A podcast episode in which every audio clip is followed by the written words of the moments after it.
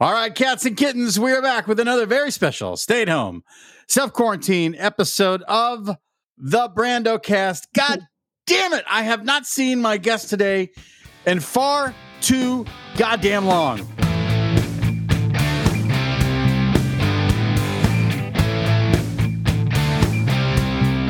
We used to have a little writers group together that included such such heavy hitters like Laura House and Guy Branum and Christy Stratton. Marquita Robinson. I don't know if you were there when she was there or not. She's a co-EP on Blackish now, so you know. Apparently, we did great things for lots of people, Brandon, except for yourself and myself. yeah, except for me and you. Uh, that voice you're hearing is the author of the 2012 culinary memoir, Recipes for Disaster. But more importantly, she also wrote the 2020 novel, Under the Tuscan Gun. She is a real deal writer. She's written on television shows like At Midnight and The Soup. And God damn it, is she a comedic talent. So, ladies and gentlemen, without further ado, please welcome Miss Tess Rafferty. Applause, applause, applause. Hold for applause. Thank you, Brandon. It's great to be here. I am. Uh, you're. You're. Where are you going? You're all dressed up. What's What's happening? Um. You know, this has the illusion of being dressed up. Um. This is what is known as a nap dress. it has taken women by storm uh, this summer. Uh, they cannot keep them in stock. They come in several different fabrics and styles. Um, but yes, it looks very fancy. Um, but basically, it is just a ruche top, so you do not have to wear a bra. I mean, you know, uh, not that they haven't become optional in the last year and a half of our lives anyway. But um, but yeah, these little fluttery things at the top make it look very fancy and zoom. So but from the from the um, from like this down, it's just all like prairie skirt and whatnot. Can you buy the nap dress at Old Navy, Gap, Banana Republic, H and M? Where does or Anthropologie Where does one go to get a nap dress? Um, one goes to this company called HillHouseHome.com, and uh, you know I have found, I don't know about yourself, I have found I will do anything to keep myself amused for the last year and a half that we've been doing this, right? And it takes on different forms at different times. I um, I had, you know, that Martha Stewart selfie of her coming out of the pool last summer um, I had that put on a, a pillow for my husband, um, you know, just just whatever it takes. And so, a friend of mine bought a dress from this company, and you know, all of us in this little group of friends really like thought it was cute on her. So we all basically got matching dresses, eh, more or less. like we're grown fucking women. This is how the Red Hat Society, that group of you know postmenopausal women who all wear red hats. That's how this this that's how this gets started. So, um, you know, we're all we're all forty something year old women wearing matching dresses now. There you go. But they're well, comfortable. What's more important? Comfortable and stylish. Yes, built for comfort, not for speed. Right? Yeah, yeah. Um. Okay.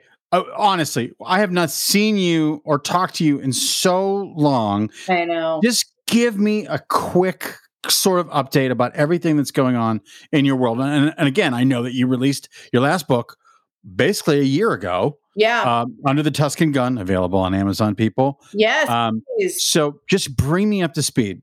So I did do Under the Tuscan Gun last last fall, um, which is uh, for those of you at home, uh, a delightful, uh, funny murder mystery uh, set play- that takes place in Italy, and um, that is basically like me with my friends solving a crime, um, solving a murder, which is really my dream because you know I grew up I grew up in the 80s, Brandon, with all the TV shows like Moonlighting and Remington Steele and Heart to Heart. So I truly thought the most romantic thing you could do was to meet a man, fall in love, and solve murders together. like ah. that was all I wanted to do.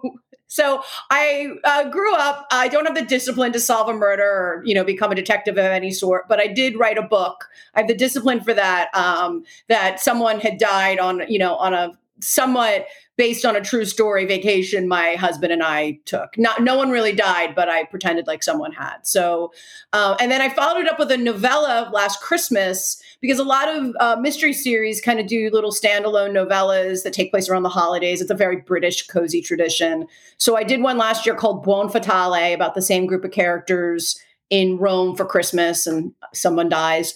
And um, now I'm finishing up. I hope to have it out by Octoberish sometime. The next uh, book called The Red, the Fed, and the Dead, which takes place in Bologna. This is going to be a full length. It's not going to be a novella like the last one. and then I'm just, you know, I'm developing stuff for TV. I'm working on a couple of pitches right now, actually, you know, and um, some some with uh, with an Italian company, which is kind of exciting. It's all part of my plot to get out of America at some some point in the future. And um, yeah, anyway, that that's mainly it. Just I'm, you know, I'm I'm doing the I'm doing the grind like everybody else. You also fought the good fight. Uh, you're a revolutionary. You're an activist. You you use your voice to fight the evil forces in America. So, um, yes, and here at you, home in Los Angeles as well. Um, how are you feeling these days uh, in our current climate? Um, I will definitely, you know, definitely more relaxed. I mean, you know, I, I think that there's there's two things at work here, politically speaking, right? And and one is that we're obviously a very divided country and um and the schism is becoming more so right? Because the schism right now is like on over facts and science. And there's no real way to you know meet halfway over facts and science right? We can't say well well, well like some of what you believe that is completely baseless and and proven to not be true we'll pretend like some of that's true. You can't do that. Uh, you know unlike like you know it used to be that it's republicans and democrats are like i want a bridge. I want a school. Like let's you know see what we can hash out um, I mean, that's an oversimplification, and and it also, you know, it also takes away from the fact that like, no, we had a lot of issues that we dealt with in the past that were really about people's lives, their livelihoods, their civil rights, their voting rights. Um, you know, I don't want to oversimplify that, but you know, right now, like it's like right now on the day to day, I feel good. I feel like, hey, we have like we have you know grown ups um, steering the ship, and they listen to science, and they I, I truly believe whether or not I always agree with everything they do. I truly believe that that Joe Biden and Kamala Harris want the best for everyone in our country. I believe that they have you know the experience like how, how, nice it is to have someone with experience who's not treating the presidency like an entry level job right? They they they know how to the sausage is made and how to get things done and and i think they you know showed us that. But i think that there's like this looming threat. It's like a you know one of the first three star wars titles or something you know the phantom menace out there. It's not so fa- phantom but it's you know it, it's it's gonna get it's gotten ugly and it's gonna get uglier. And when when our, when we have a political party in power you know um not you know not in the executive obviously but the republicans have a large wield a large amount of power in this country. And you know they're basically telling us that you know they don't care uh, you know, they're siding with the Taliban. Uh, they're they're telling us they they don't care that insurrectionists tried to kill them. you know, it's kind of bananas. It's kind of frightening, and um, so you know, it's we're we're in for it. I feel like mentally, I'm taking a bit of a break right now because I know it's it's going to get terrifying. I have to say, every time I see uh, Ron DeSantis on television, I, I want to throw a brick through the TV screen. Yeah. You know what I mean? Yeah. I'm finding that I'm getting a little bit more agitated, and I don't know why. Um, I have to wean myself from CNN and MSNBC. That that is for absolute uh, for sure, because all they're doing is just creating stories to agitate people. It's not about the just the yeah. simple reporting of the news. It's all designed to stir up controversy and get clicks and create a viral clip uh, where Biden does something good, and then they have two Republicans on to scream about it.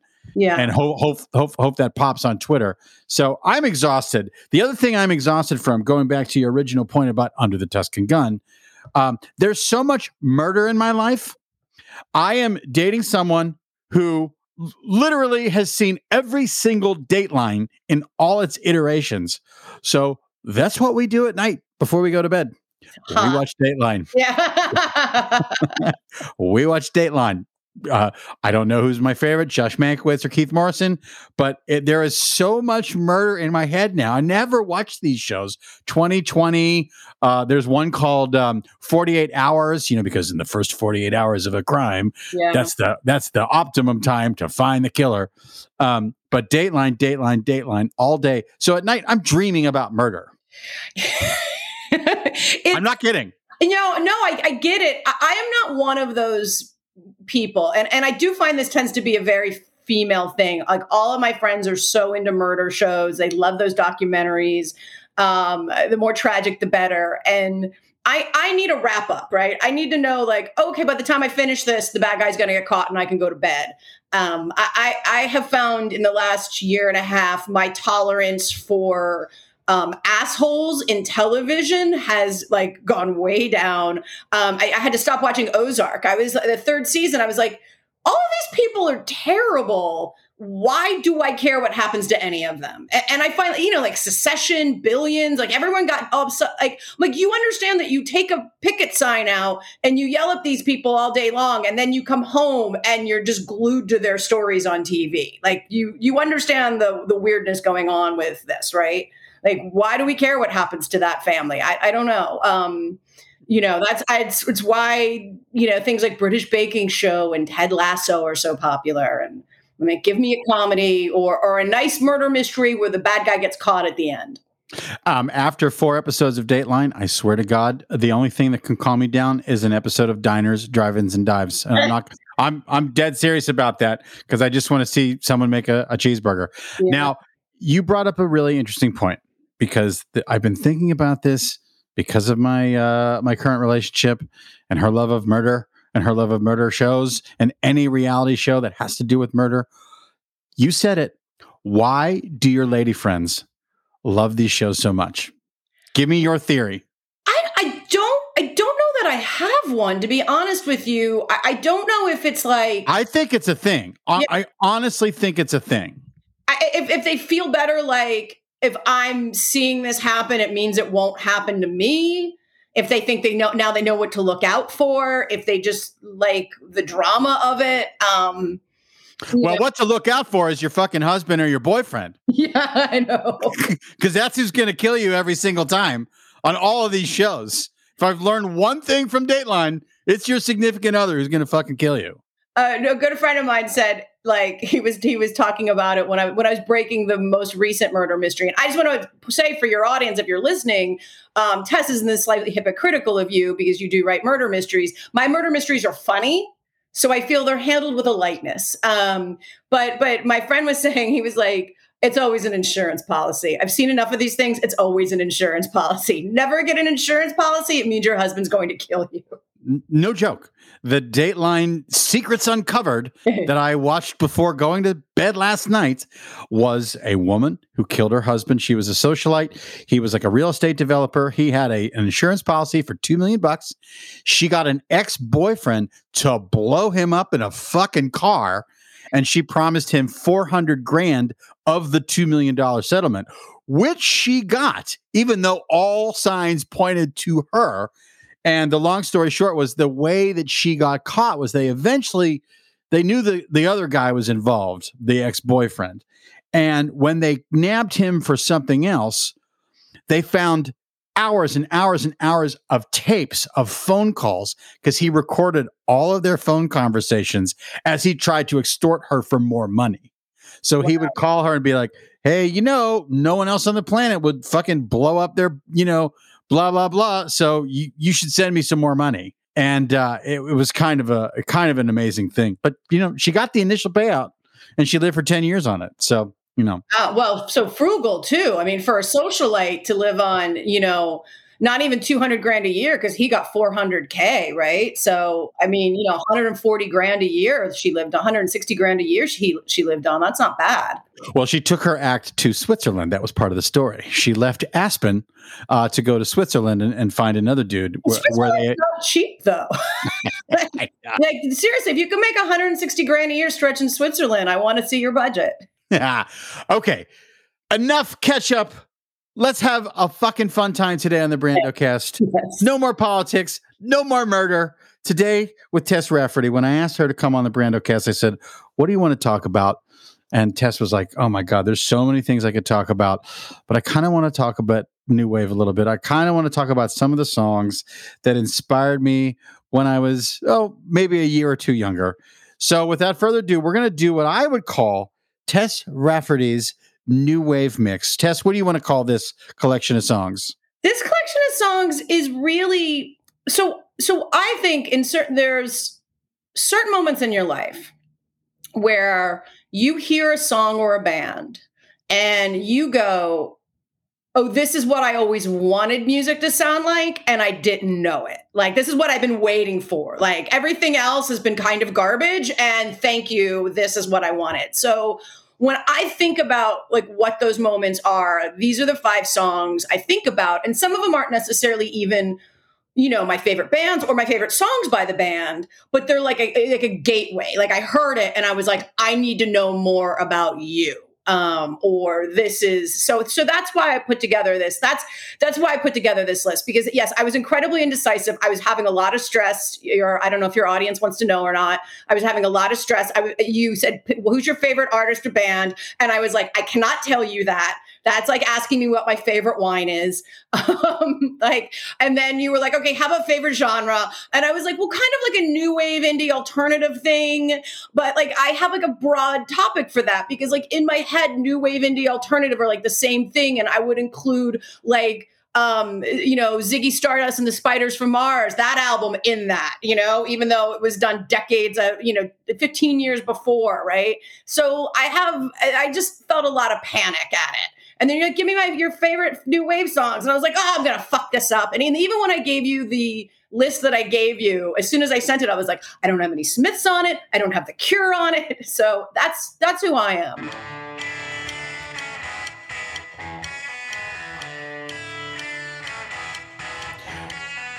Rebel Rebel is a song by English singer songwriter David Bowie, and it was released in the UK in February of 1974 as the lead single from Bowie's Diamond Dogs LP. Uh, it was Bowie's last single in his signature glam rock style. It is one of his most covered songs of all time. Rebel Rebel. All right, Tess Rafferty, tell me, what does Rebel Rebel mean to you? Um, you know, I think the most amazing thing about David Bowie, and I would put him up there in one of my top, one of my top guys, one of my top artists slash bands, um, is so much of what he did is an anthem for weirdos, as an anthem for freaks, for people who don't um, who don't fit in. Um, you know, I think that when you hear his music and you're a teen or preteen, and that's what you're going through, it's like you feel really seen. And and I think Rebel Rebel to me is is the epitome of all those things. Um, you know, just it's it's a great song. I, am all about something you can dance to. I don't like sad music. Um, you know, my husband and I all the time have arguments about Harry Chapin. I'm like, you know, uh, Harry Chapin is like what you put on when you're just getting ready to fill the house with gas. I think like it's it's fucking awful. Um, and so um anyway so like i like music that's upbeat. I like music you can dance to but i don't like quote unquote dance music. I'm using quotes here. They can't see that at home. Um so it, to me it's like rebel rebel is like the perfect synthesis of all that stuff. It's like you know this is for you. You can you know you can uh you can dress how you want. No one can understand you. You can not fit in. And hey you can also dance to this.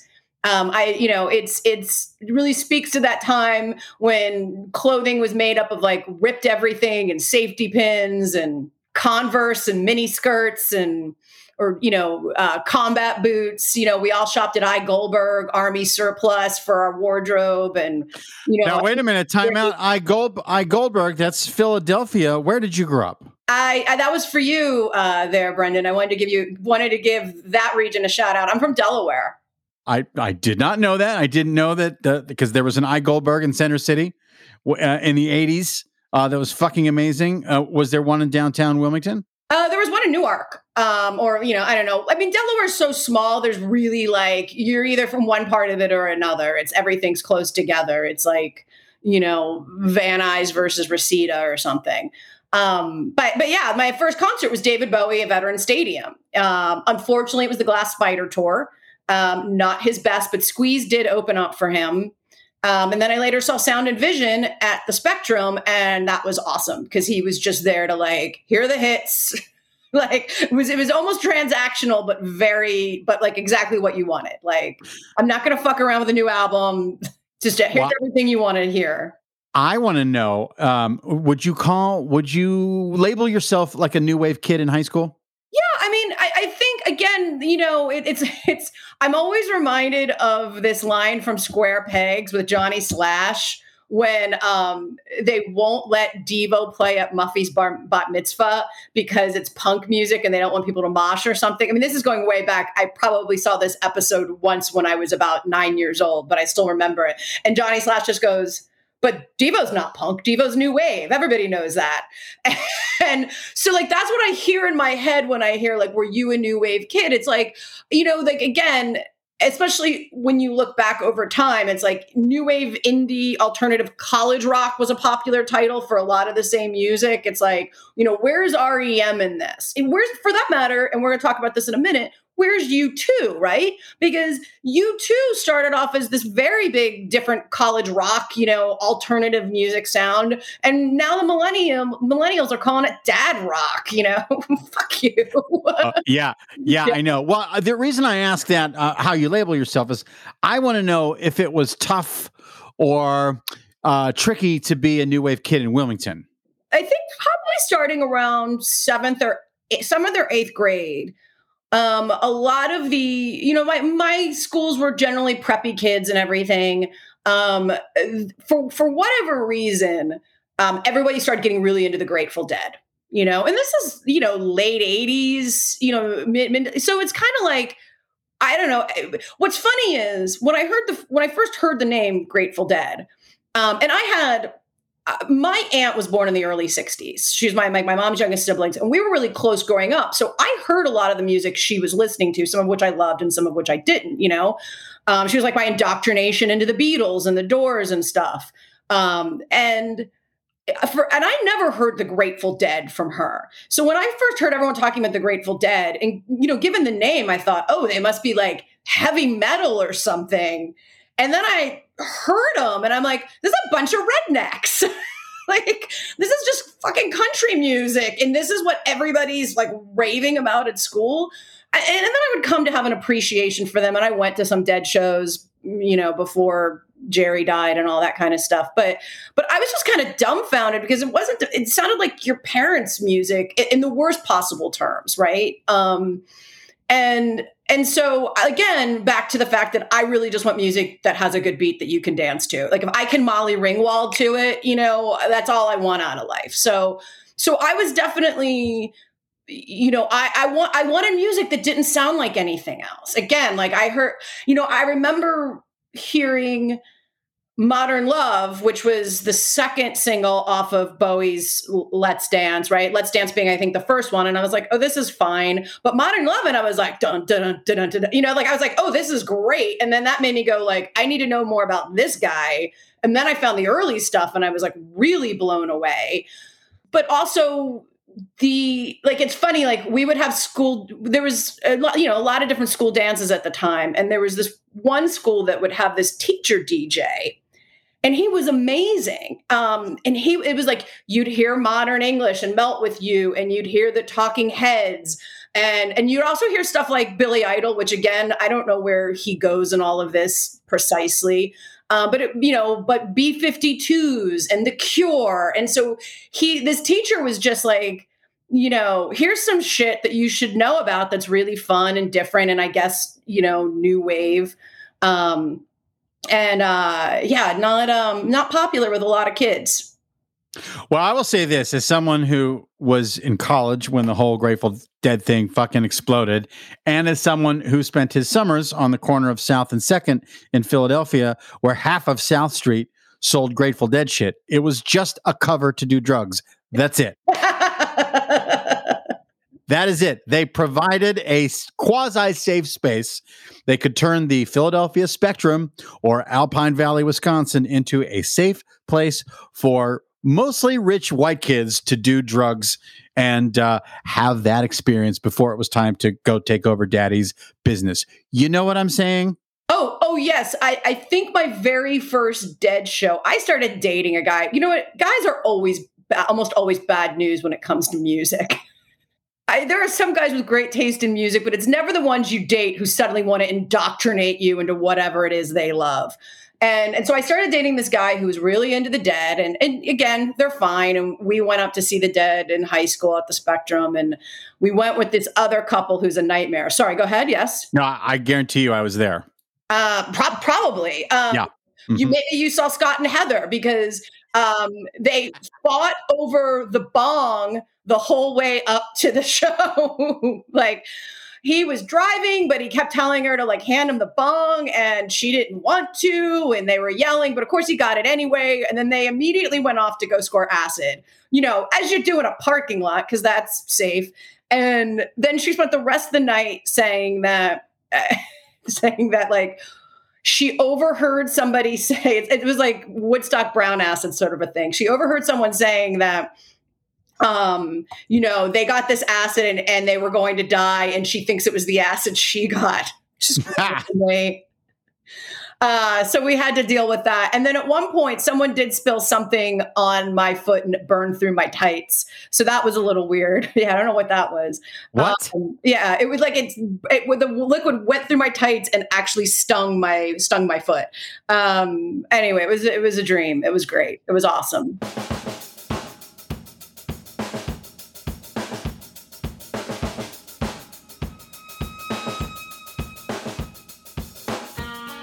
Sunday Bloody Sunday is a song by Irish rock band U2, and it was the opening track from their 1983 album War, one of U2's most overtly political songs.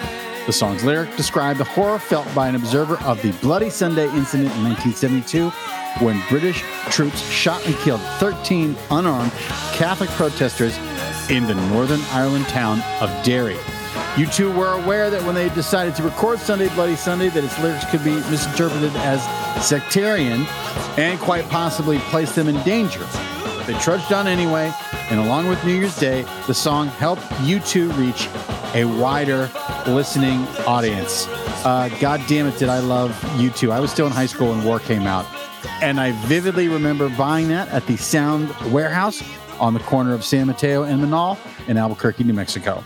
Oh, oh wow, interesting. Yeah, I I this was an MTV song for me. And remember they had that video at Red Rocks that of this song. It was the first time I'd ever heard U2. And and you know, Bono had that haircut where it was all short on the kind of the long mohawk sort of thing going on down it down down it um down the middle.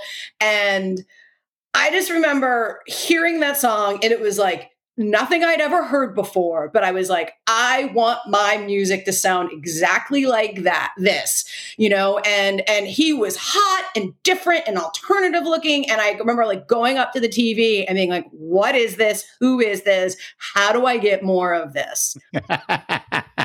you know, it's it's such a great song. And and I love that there's there that, there's something just so Irish about it. Like, uh, you know, not quite. Okay, I'm now I'm going to mix up my Scottish and Irish a bit, perhaps, but it's like they make their guitars sound like bagpipes. You know, that refrain comes in, and it's like if you drew, gave guitars to druids. It's like this is what they would have done if they had an electric car and not a lute 800 years ago. They would have, you know, done, you could see, like, it's such a great refrain in there. So I just, you know, it still resonates with me. And I'm like, oh, yeah, this is a formative song for me. Well, I have look, I'm going to use this little platform. I'm going to jump up on my soapbox and I'm going to say, you know what? If you don't like U2, keep your fucking mouth shut because they are truly incredible. I was lucky enough to see them back in the day. They are transcendent live. They are almost Bruce Springsteen level live. And hearing Bloody uh, Sunday Bloody Sunday live, every show they play it, it's anthemic. The entire crowd gets into it. You might not understand the message of it because they weren't taking a side in the Irish strife. They weren't taking a side in the troubles. I'm not saying this to Tess, I'm saying this to everybody else. They weren't picking a pro Catholic side or an anti Protestant side, or, a, you know, they were just saying the strife in Northern Ireland has to stop. Uh, they were worried about being labeled a rebel band, as they said in, in the opening in uh, Red Rocks. This is not a rebel song, but um, God damn it, do they stand the test of time? And I cannot wait to see them again. It's um, eh, you know, I always say about U2, um that like you know all of your great bands seems like they've got the one album that just transcends everything and is like the standout like with the police it's synchronicity you know it, it not not that you can't enjoy their other albums that are not full of great songs or you might prefer them but that was like the album that like everybody got behind every song is a hit and you know and the thing about U2 is they have more than one. There's like three or four that that that that broke out in that way and that were fantastic. And um and, you know and that's hard to do. It's it's i you know you know whatever. They they they kind of uh screwed it up a little bit when they with the whatever the album was that everyone got on their iPhones. But um anyway yeah but you know it's it's like you know listen to it and uh i feel that i feel like what you're saying about U2 it's like them and like people who say they hate the beatles i'm like you probably also voted for jill stein i don't you know you're that asshole you know I, if you hate I, the beatles I get that people can't deal with Bono sometimes because it, it sounds like he's sometimes he's Pope Bono or he's yeah. Prince Bono or whatever. But I mean, they are one of the last great truly great rock bands. Um, and if people haven't seen them live, yeah. you have to. Even current day, I went a couple times on the last tour when they, you know, redid the Joshua Tree, which, as you said, is another transcendent record. Yeah. You know, sometimes you only get one. They had Joshua Tree, Achtung Baby. Um, I think War is that album for them. But god damn it, are they incredible live? And to dismantle so, an atomic bomb. And then the one amazing. No, and I feel like there was two back to back later on, and How to Dismantle an Atomic Bomb was one of them. And um, uh, was that the Beautiful Day album? I'm look now. I'm looking in my. I'm going to my iTunes. All that you can't believe behind was another one. You know, like really, like and those, I think were back to back, and you were like, okay, well, this is going to be the one for a few years, and then the next one came out, and you're like, oh my god, yeah, they're uh, they're really good. Fight me on it.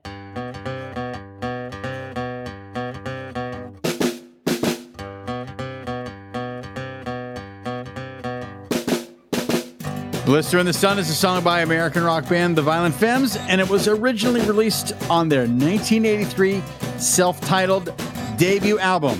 If you went to college in the 80s, you heard Blister in the Sun five times a fucking day. Blister in the Sun, what does this song mean to you, Tess Rafferty? So, um, Brandon, uh, as you and, and, perhaps many of your viewers are familiar with, the idea of the mixtape, right? When we would we would pass around these tapes, and they would just have songs on it, and there was no digital information to tell you what the song was or who it was by, and you just you know, and you you taped it off as someone else, off of someone else, and the quality got worse and worse. And so I remember maybe even being at camp, I think, and someone having this album on you know, on a cassette tape. And also um, interestingly enough uh, the dead milkmen's bitchin' camaro was on the end of it. So for a long time i thought the violent femmes sang bitchin' camaro. Anyway that, that's how it happened back in the 80s folks. Like we didn't know. Again we had no metadata. And um, and so I just again, I just remember that they played this album, and you know, "Blister and the Sun's" the first song, and again, I was like, where do I get more of this? this is incredible. Um, nobody, you know, it's one of those things like nobody's talking about this back in my dumb school. what? You know, you could dance to it. It's like all these songs that you can dance to, they've also got like an anger to them a little bit. Like, you, like you can get out some real aggression. Um, they're not so angry that it undermines the music, but they've got a driving thing that it's just this like great outlet for all the things that are pissing you off and making you angry as a teen that you have no outlet for. Where was camp? Geographically in the United States of America, where was camp? Well, it would have been Delaware too. It would have been like a summer camp, like not like not Maine or we weren't we weren't those kinds of people. Like yeah, Much, I would have loved to have been anywhere else for the summer than than you know Delaware, but we we weren't we weren't like the wasps who that's what you do with your kids all summer long. Unfortunately. was the Jersey Shore a part of your uh, existence growing up as a teen? Oh, yes. But that um but yes, I hated it. It's terrible. I still like have flashbacks and nightmares to it. Specifically, Wildwood, Sea City, Avalon, Stone oh, Harbor, well, where? I, well, you know, Wildwood. Mm-hmm. Um, we we would sometimes traverse into Cape May a little bit, but uh, my um, my father preferred the beaches in Wildwood because they were wider. Cape May, the beaches were too short, and that pissed him off for some reason. Um, we have very specific forms of of like like you know obsessive compulsive disorder in my family. We want things exactly how we want them. So uh, yeah, so it was Wildwood. Um, not not my favorite time, but interestingly enough, and I don't want to skip ahead. Um, but I have to say that like one of my runners up was Synchronicity 2 from the Police's Synchronicity album. And I'll never forget the summer being in Wildwood, the summer that Every Breath You Take hit the charts right? Because we didn't have iPods. You know, people really, you know, we, we it was like everyone had a boombox on their blanket or their their towel, and you could just walk down the shore and you would hear that song coming from everywhere a couple of times a day. It was just all, yeah. And down the boardwalk, yes, pizza, t-shirt place, weird uh weird bar pizza t-shirt place weird bar they're all playing synchronicity that uh, i mean a thousand percent. It's we we don't even have that cultural experience anymore. No, because there's there's so much stuff to consume. But back then there wasn't, and every breath you take was fucking everywhere. Was everywhere that summer, and it just like you know crawled up. It just went up the charts, stayed there, and it was just like I hear that I'm like walking on hot sand. like that yeah. immediately takes me back. Can you just for the people uh, listening at home, can you can you give me Tess Rafferty's take on Wildwood specifically? Can you just sort of sum it up in your own language? Wildwood is where all of the the people would meet to have unprotected sex that would give us Snooki and the rest of the cast of the Jersey Shore 20 years later.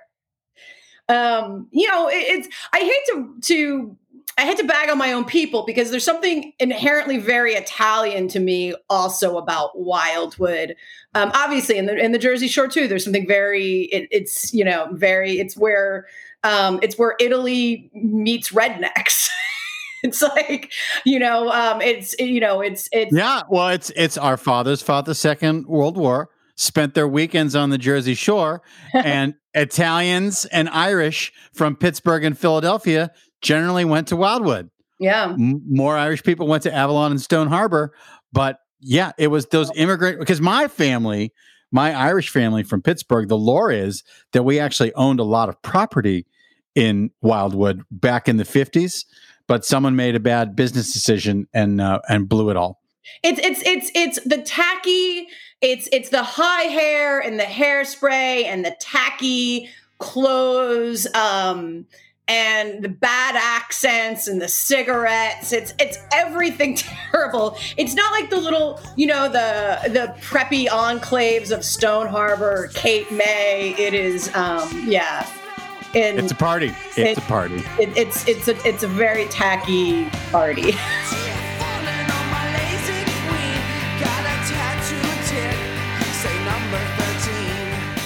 Number 13, Baby, is the 11th track from the Pixies' groundbreaking 1989 album, Doolittle. The song was not released as a single, but it's been a heavy part of the band's live shows since the late 1980s. This is my fa- you picked my favorite Pixie song, uh, and I believe I had Black Francis on this podcast uh, a little over a year ago, and I believe that I uh, uh explained that to him off air. Uh, number 13 baby. It is the song that is in playing in my head at all times. Why did you pick uh, this song? You know this is this is a really interesting thing because i mean first of all start to finish this album is amazing um, I was supposed to go see um, probably about 10 years ago or so. Remember, the Pixies came to LA and they were playing this album um, specifically, start to finish. I'm so excited. I got an awful bronchitis, like just terrible that knocked me out. Like I could I could not go. Like it just wasn't it was not I, I was not gonna make it. And so I had to give my ticket up to somebody else. So I never got to see it. Um I what, what's funny is so I was I, I know that this was my favorite song off the album. And although I love, a, I mean, obviously, so many are great, right? Um, and I was listening to it again yesterday, and I was, and I was like, God, what, what was it that used to set the song apart for me from the other songs on the album? Because they're all so good. And, and I was trying to kind of get back in touch because it's, I, I heard this album in college, and I just remember, you know, something about maybe it's just the the relentless punctuation of the song in the beginning um and then how you know and then how the guitar comes in and something there's something very um I, am I'm, I'm I'm sorry. I'm trying to figure out what the word is. I don't know. It's not. I don't want to say primal, but like it's just very driving and like um aggressive. Yeah, yeah. I don't. Yeah, maybe maybe that's it. But but it's also melodic. Like there's also you know it, it's um, I'm, I'm listening to it in my head, trying to figure out what it is. Um, it was just maybe it was just that it was different, right? Like you know, here comes your man, amazing song, not as different of a sound. Um, you know, La La Love You, very sweet. Um, but kind of an anomaly on the album, you know. Um, it might be just that it was it was different in it, like it was a different sound than we were used to hearing from other people, and so that might be what you know what sums it up for me with why that song was my favorite. Well i it's i they just create a vibe. I, yeah. I just think like the, the the pixies create a vibe uh, uh, like no other band. And um you know for me uh, the basic one of the highlights of 2020 for me through all the madness of the pandemic being able to talk to black francis in this exact setting uh was fucking crazy. We were supposed to talk about uh, Leon Russell. That was the topic that he chose. But we ended up talking about his gentleman farming nearly the entire time for the podcast because I, as he was talking, it, I, I realized like, I don't want to ask him about number 13 baby, or I don't want to ask him about uh, recording Doolittle. I want to hear about him making bread and cheese and yeah. his chickens. Do you know what I mean? I mean, yeah. but but but I also, you know, after we were done, I just I basically said, you know, thank you. You've basically provided the soundtrack to my life, and uh, that's easily my my favorite Pixies song, number thirteen, baby. And that show that you missed with bronchitis was at the Music Box on Hollywood, across, uh, across from Pep Boys. Yeah, no, I I remember my, a couple of my friends I was supposed to go with when I was when I was really on the fence and like I don't want to miss it. They were like, "It's no seating, it's all standing." They're like, "You're not." you, you're not you're not going to be able to make it. Um, but yeah, you know, I think that there's um there's something sexy about number 13 yeah you nice. know there, there's some songs that have a have a really cool kind of like aggressive eroticism about them and I, and I think that's number 13 like you know again i it, it's a it's a slower beat than a lot of the songs i like. I always talk about you can dance to it being one of my qualifications and you um you can't really dance to number 13 um but you could get like you could pick someone up to it you know? You could be sitting there at a party like listening to it and it's like you know. Well i i, I guarantee you an old litmus test for me was the album doolittle because you know i'm going to play it early on if we're on our second or third date and uh, if you're not down with it then i gotta pull the plug. I'm so sorry but because uh, this is going to be a part of our life. Are you going to share with me or not? And if you're not, well, you know, good luck out there. LA is a huge place. Um, I said this on the podcast before. You missed the show with bronchitis. Uh, right before the pandemic, they played at the Troubadour, and um, oh. I had to leave. I had to leave halfway through because I had a stomach attack after having tacos from Guisados. I'm dead serious. I hate that. I've said this on this podcast before, but I I was sweating bullets, and I knew that uh, I could tough it out for like another 45 minutes of the show. I almost made it all the way through, but I couldn't. And I just had to gently uh, fight my way through the crowd at the Troubadour because I was right in the front and, oh, and, get wow. and, and, get out just in the nick of time. What a terrible night. You know, we did have to remember going to, um, tr- you know, shows at our age. like, oh, oh, are, are, you kidding me? That's the whole thing now. Well, you said standing for me, my back my, yeah. my, my back. I went and saw Guided by Voices the last time they played LA uh, at the Teragram Ballroom. And at some point, like midnight rolls around and they're playing for like three and a half hours. And I turn to my brother, I'm like, my back can't take it. Any, I gotta go. Yeah, yeah. I, I have to go. I need to sit in the car at the very least yeah. because my back my back is screaming. Yeah. Yeah. Dave, Dave Anthony and I went to um, Guns N' Roses. You know, the last time they they came through town before this current tour, and it was the same thing. They decided to play for three hours and forty five minutes, and I, after a while, it was like, dude, this I can't. I can't, Yeah. I can't. I'm supposed to be in bed by ten o'clock every night. Yeah, yeah. It, it's kind of how I felt about the Cure. Is like uh, the Cure is the goth equivalent of a jam band. Um, you know, they really are an emo jam band, and you're like, you know, at some point, you know, Robert Smith's just off noodling in his own sadness, and you're like, oh, all right, come on, guys, it's a half hour walk back to the car. Like, Yeah. Friday, I'm in love, and let's get out of here. Accidents Will Happen is a song written by Elvis Costello. It first appeared on his 1979 album Armed Forces, which he recorded with his band The Attractions. Costello initially claimed to have written the song about an incident with a taxi driver in Tucson, Arizona. Costello claimed that he was falling in love with the taxi driver, but the romance fizzled after Costello began to argue with the woman over song choice on the radio. He wanted to listen to Freddie Fender, and she wanted to listen to Pink Floyd. That apparently is the story of Accidents Will Happen. Tell me about your love of this song. Um, this was one of those times when um, a guy being um, a gateway into music actually worked out well. Um, because I, um, because yeah, a, um, a guy I knew in college played this album, and you know, and I think Elvis Costello was always that thing. Like I always w- was curious about, wanted to know more about. You know, there was the um, you know, I, they talk about him in like less than zero, um, you know, the Elvis Costello poster and stuff on the on the wall. And I, um, but for, oh, actually, you know what? Not quite true.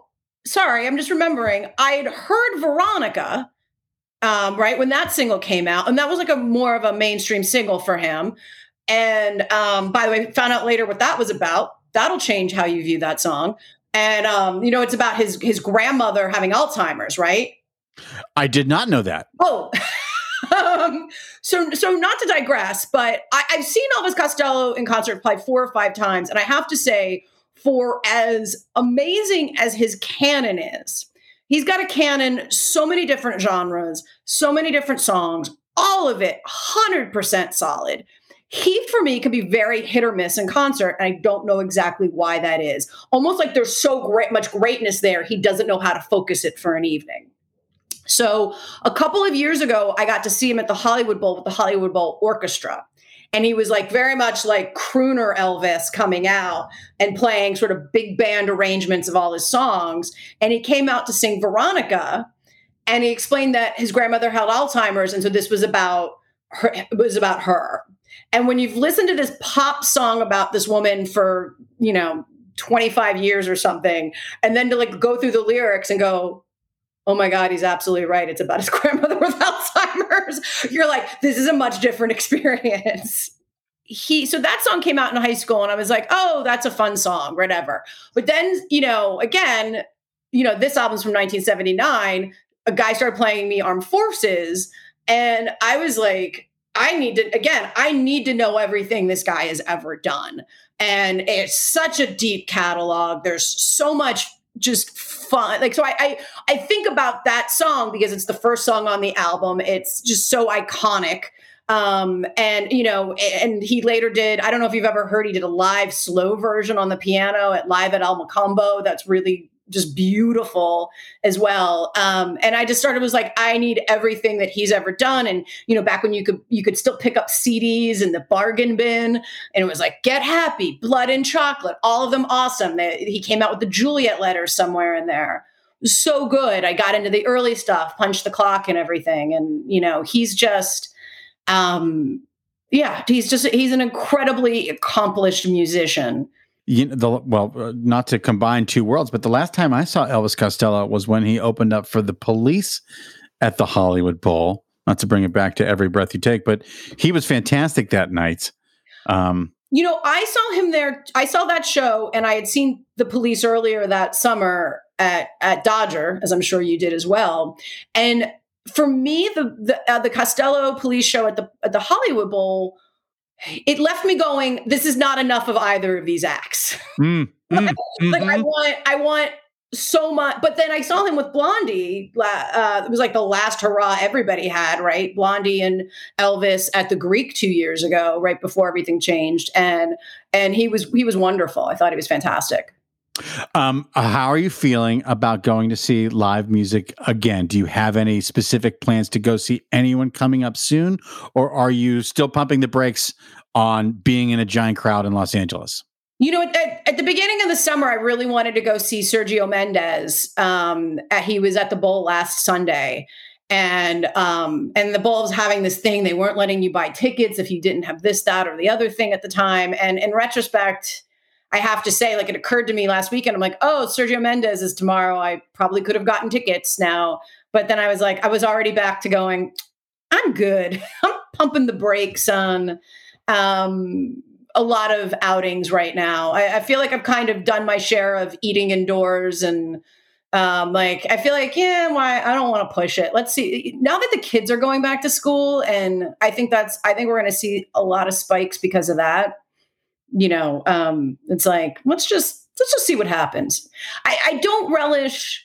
Everyone's like, oh, what if what, even if you get it once you're vaccinated, it's just a bad cold. I'm like, I don't want a bad cold. I don't want to lose my sense of smell or my sense of taste or you know any concert indoors forget it like mm-hmm. um it, it's just as it is you're just pushed up against each other and on top of people you know um yeah plus you could just go down to barbecues galore and you know catch a dave grohl sighting there okay okay now, now you've you've just revealed a valley secret yeah because the valley secret is uh if your children attend certain schools in the san fernando valley you may or may not end up being friends with dave grohl yeah. there are also certain uh, businesses that he may or may not frequent. Uh, he gave up his pizza parlor, which is now Gino's East on uh, Riverside and whatnot. But uh, it, it, he is the Prince of the Valley. Yeah. Oh, oh, yeah. He he loves the Valley. I love anybody who loves the Valley. Well, I think they. I think the Foo Fighters' official headquarters, their studio space, their rehearsal space. I think it's in like Deep Van Nuys, like in Warehouse District Van Nuys, not groovy, uh, affluent Van Nuys, but Deep Van Nuys. You know what I mean? Yeah. Didn't they? Isn't that a famous studio? Didn't they do a documentary on it or something? They did. He has a well. They feature it in his new documentary, the one that he made about touring around in vans, which is a, actually a pretty fun and frivolous documentary if you, if you're into that kind of thing. All right, Tess, we've been chatting for an hour. Wow, this is amazing. Like it went time flew. Um, thank you for thank you for handling my panic phone call yesterday. um, no, no, no. All you did was crush it. So I just want you to like again remind everybody where they can buy all things Tess Rafferty where they can participate uh, in the mayhem? So my new book, um, The Red, the Fed, and the Dead, will be out sometime this fall. You can buy it on Amazon.com. Uh, Under the Tuscan Gun and Buon Fatale are already out there. You can find me on Twitter at, at Tess Rafferty. That's two S's and two F's. Um, also go to tessrafferty.com. Uh, search for me on Substack. I've got I've got a newsletter that comes out there usually about once a week, and um, and I'm on Instagram at the Tess Rafferty. All you did was crush it. I'm so grateful to you. Thank you, thank you, thank you, thank you. Thank you for having me, Brandon. I really appreciate it. It's been fun. Thank you. And to the rest of you, thank you so much for listening, liking, subscribing, telling your friends. So many great guests coming down the pike. And of course, the Brandocast is produced by Mr. Richard Sheltinga. So until the next time. Cats and kittens. Is it all in that pretty little head of yours? What goes on in that place in the dark? Well, I used to know a girl and I could have sworn that her name was Veronica. Well, she used to have a carefree mind.